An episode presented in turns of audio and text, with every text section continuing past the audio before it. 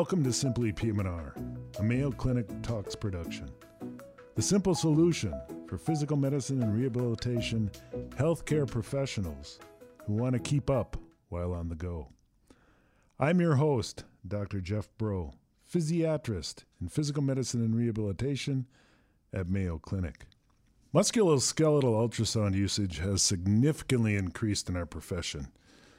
Many of our colleagues use this technology for diagnostic and procedural practices, such as performing injections.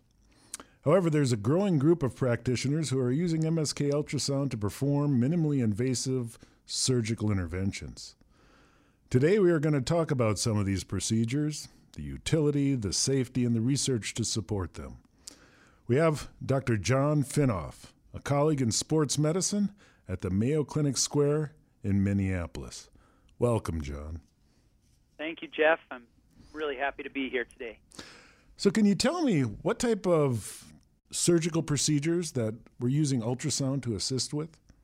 Yeah, Jeff, it's it's kind of cool. We have a team of professionals, including sports medicine docs in the area of physiatry, who use a lot of ultrasound gui- do a lot of ultrasound guided procedures and then our orthopedic surgical colleagues and, and neurosurgeons. And essentially, we've kind of sat down and talked as a group about what procedures are common and what procedures might be able to be performed with ultrasound guidance.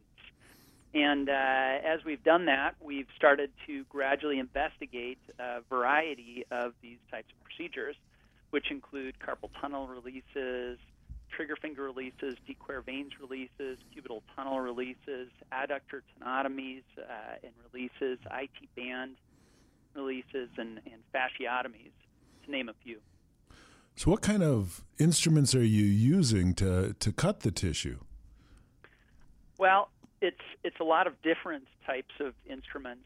So, uh, anything from taking a standard needle, an 18 gauge spinal needle, and when you have the stylet in a, in a spinal needle, the stylet at the end faces the same direction as the bevel. And if you pull the stylet out and you rotate it 180 degrees and reinsert it in so that it's upside down essentially, then the end of the stylet is in the opposite direction of the bevel of the needle, and so it creates creates a little V-shaped cutting tip. So you can guide a needle down to a structure that you want to cut, and then insert the stylet right before you get to that spot, um, and then advance this little V-shaped cutting tip through that piece of tissue, and it'll cut it. There's also cutting wire or thread. Um, we're using little V-shaped meniscotomes that are three millimeters at the end, but about 15 centimeters long. And uh, at the end, they have essentially a little um, V-shaped cleft that has a scalpel tip, and so you can run it through tissue almost like using scissors on wrapping paper, and it'll cut right through the tissue. Fascinating. Can you do it in one pass, or do you usually have to make multiple passes through the tissue to cut it? It really depends on which technique you're using. So if you're using the cutting wire or cutting thread, you essentially loop the the tissue that you're interested in cutting with that thread, and when you pull on either end of the thread, it'll cut right through that tissue, and it's it's a single pass. With the fasciotomy, I use the meniscotome, and that's also usually one pass. Now, occasionally, uh, with the needle that we use with the inverted tip when we put in the stylet upside down, that's smaller. The 18 gauge needle, it's it's pretty small, and so depending on the size of the tissue that you're trying to cut, like an iliopsoas tendon, I didn't mention that before, but we're doing iliopsoas tendon releases. But you have to do multiple passes through that because it's much larger than the needle tip. Wow. So uh, you kind of mentioned a lot of different things. What makes someone a candidate for one of these procedures? Well, so first off, I should say that pretty much all of these are in the translational phase. Um, where they're some are are being investigated to prove that they're safe in a cadaveric model, and some are actually being used in clinical practice. But there are these various phases of translation.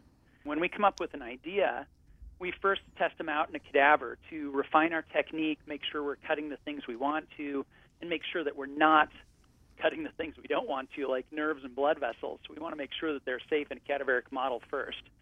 Then we um, will start considering translating it into clinical practice in the right patients. And, and the right patients for us when you're using an experimental procedure is they've tried all of the standard treatment options and they're considering a surgical intervention and either there's not a good surgical intervention for that, uh, so they don't they don't have good evidence that the surgical intervention is is uh, efficacious or has low risk, or they're just um, they just don't want to have the surgery for whatever reason or can't have the surgery for whatever reason. So those are the people that will typically choose to try these new procedures. And then as we study them and determine uh, are they as good as the standard surgical procedure, are there faster recoveries, and so on, then then they start becoming more of a first line agent after somebody's failed the non-operative measures. Well, I would think they'd be um, much less post procedure pain without the skin incision. So you know what, Jeff? That that is a great question, and I think this is one of the coolest things about these procedures. You are essentially they get a needle hole.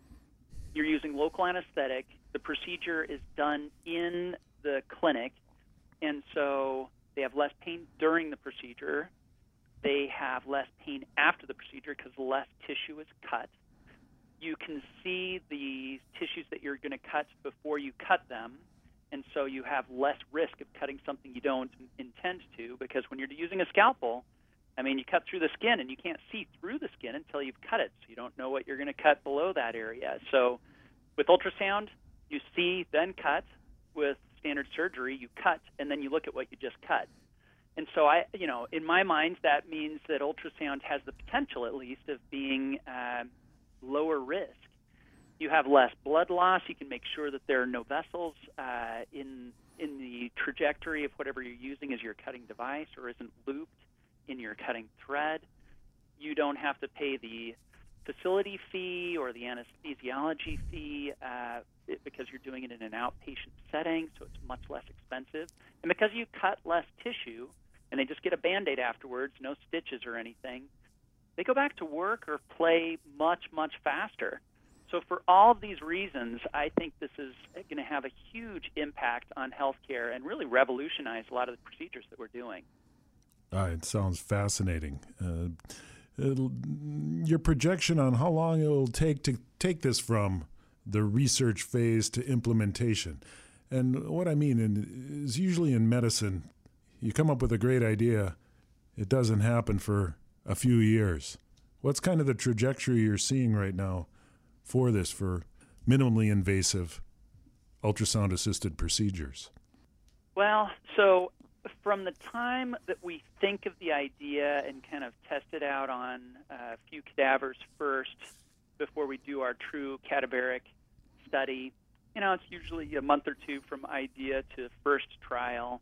Then we do a larger cadaveric study, usually within the next two to three months. So I'd say that first initial phase is four to six months. And then uh, you have to have the right patient come along. So we're not necessarily advertising, hey, we developed this new procedure in a cadaver and we we want to try it out on you. You know, it's much more of a the person has to have the right condition, they have to have gone through all the standard treatments, and then they need to choose this as an option, recognizing that it is experimental. And uh, so, all of those things, it, it may happen almost immediately because the right person is there and it might take uh, a fair amount of time. Once you've done that first case, um, depending on how that goes, uh, then we're more apt to start talking to people about it earlier in their decision making process. And so it kind of shifts in that treatment algorithm and moves up the line a little bit. And then after we've got a fairly good case series and we've established that this is safe and it's effective, then we can start doing uh, studies where we're looking at efficacy compared to standard surgical procedures with uh, cohort studies, and then also looking at cost uh, effectiveness. And so I would say that the longer term research with larger case series, uh, comparative studies, comparative effectiveness studies, and, and then also cost analysis, um, all of those take uh, years to do. But the actual translation into starting to do it in practice that's a year or two. You know, talking, working in the hand division, as I do, explaining the procedure like a carpal tunnel release done with a thread to one of our surgical colleagues sometimes can be, be difficult in the fact that they can't believe it can be done that way. Um, are you finding some other professionals being somewhat resistant to this? Yeah, you know, all politics are local, right? And um, I think that uh, depending on your environment, you may have extreme resistance because this could dramatically impact some impact somebody's livelihood. So if they do carpal tunnel surgeries for a living and they've done a fellowship and they're a hand surgeon and this is really their bread and butter case, and somebody comes along and says, "Hey, I can do this better, faster, easier, cheaper, and people are going to go back to work sooner and they're happier," well, I'm not going to be real excited about that, and I may um, be very resistant to that transition because it's going to directly impact my practice, my ability to earn an income and, and make a living. So I think that is is uh, is a big deal. You know, thankfully at Mayo Clinic we have incredibly supportive surgical colleagues who have embraced many of these procedures and, and at least um, been willing to talk about them and uh, and work with us on the design and implementation. Um, but even within Mayo Clinic, there are some procedures that people are more excited about than than others, and and some of that's politics, but some of it also is just the risk associated with the procedure and needing uh, to garner more evidence before we're willing to translate them into clinical practice and, and uh, recommend it for our patients. So, do we have any literature out there on minimally invasive techniques? Well, it's funny you should ask, Dr. Brault, because we do. Uh, so it depends on which um, procedures you're interested in. I've published multiple different articles, uh, including the original cadaveric studies and some of the case reports and now case series that are going out on this. But there are uh, numerous studies on a variety of different techniques that I'll just briefly mention. So, for instance, one of our colleagues here at Mayo Clinic, Jay Smith, um, he has developed a really interesting tool where he places this little device underneath the transverse carpal ligament in the wrist, which is where you do carpal tunnel surgery. And it has a couple of balloons that blow up on the side of this device that push the nerve and the blood vessels away. And so it makes it really safe. And this little hook knife pops up and it, and it cuts through the ligament. And it's a two millimeter incision with that and he has over a thousand cases in 850 patients, 187 of which were done bilaterally, so in both hands, which most people aren't doing carpal tunnel surgeries in both hands at the same time because it really disables you. But because this procedure does not significantly disable you, you can use your hands for normal daily activities. You can do both hands at the same time. Uh, and these have been done by 27 different physicians representing multiple different specialties, including PM&R, sports medicine, radiology, plastics, orthopedics. And it takes an average of 8 to 15 minutes to do. And the patient is allowed to resume uh, activities as tolerated the same day. So definitely that has uh, literature behind it, and they are collecting data and are going to are, are going to um, write up a, a fairly large case series because they're now up in the 1500 to 2000 range. The Guo brothers, who uh, I know you're very familiar with, they developed the cutting thread. Um, they uh, have published two case series, um, one with 159 hands in 116 patients uh, they had no major complications in their patients. Um, and uh, so that was in the Journal of Hand Surgery. So definitely, and there are a number of different studies that have been published on um, trigger finger releases with uh, a fairly large case series, um, just to name a few. So yes, there there is literature on this it is evolving literature. Many of these studies, uh, many of these studies have been case series. But that being said, a lot of surgical literature are case series, and then comparing those case series to prior research and other case series that have been done and, and comparing techniques in that manner. Excellent. I want to hear more about the iliopsoas release or the adductor release. How how do you do that? Yeah, so the adductor release, we um, and that's actually we published our uh, cadaveric study on on that recently, and it looks. What we did is is we used a 22 gauge needle to guide a cutting thread um, around the adductor longus tendon right near its insertion on the pubic tubercle, uh, and then use that cutting thread to just uh, cut through it. So you have two little needle holes that you put a band aid on. Um, and you leave the adductor, so where the adductor longus comes off the pubic tubercle in your pelvis, some of it is tendon and some of it is muscle, and then just deep to that is the adductor brevis, and deep to that is the adductor magnus. Mm-hmm. So the one that becomes tendinopathic and that hurts is the adductor longus tendon. The rest of it is not involved in that uh, pathology. So if you just cut those fibers where the tendinopathy is, then it reduces the tension across that area, and so it immediately reduces their pain. Uh, so we demonstrated that we could do it in a cadaver, and, and we've done this. Uh, this is one of the ones that's in translation, so we've done it on one patient. We have three month outcome. We're going to publish that. But he he walked out of the procedure, and within uh, you know a week he was running. And there's a guy that hadn't been able to run for several years because of this pain, and had been through through just extensive treatment. So you know, really, really cool things that you can do with these procedures. And the iliopsoas? The iliopsoas, we're using uh, currently that flipped stylet technique. And so essentially, where the iliopsoas, and, and this is for those of you who are listening, I mean, think about how many people have total hip replace, replacements and they have an acetabular component that's just a little bit proud, and that iliopsoas tendon is rubbing on that acetabular component. It's just driving them crazy. It hurts. It hurts, hurts, hurts.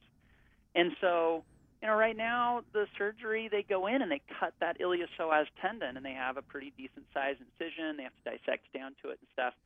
So we're just guiding an 18 gauge needle right down to where that iliopsoas tendon would be rubbing across that cup, or in somebody who doesn't have a total hip arthroplasty, where it crosses over the anterior aspect of the acetabulum, and then right when you get to that spot, you insert the stylet in an upside down position so you have the V shaped cutting tip, and you just go back and forth through that iliopsoas tendon, and you leave the muscle intact, but you cut the tendon right there where it's rubbing, and you immediately release it. Um, and it's it's really very impressive and simple to do, and you can do it in the clinic. Wow, fascinating. So if I'm a PM&R doc with average ultrasound skills, where do I learn to do these techniques? Yeah, that's I mean that's a great question, Jeff, because right now there there isn't a great place to learn how to do these. And frankly, these procedures are still in the translational phase of of research. So should there be broad uh, adoption of most of these procedures right now? Probably not.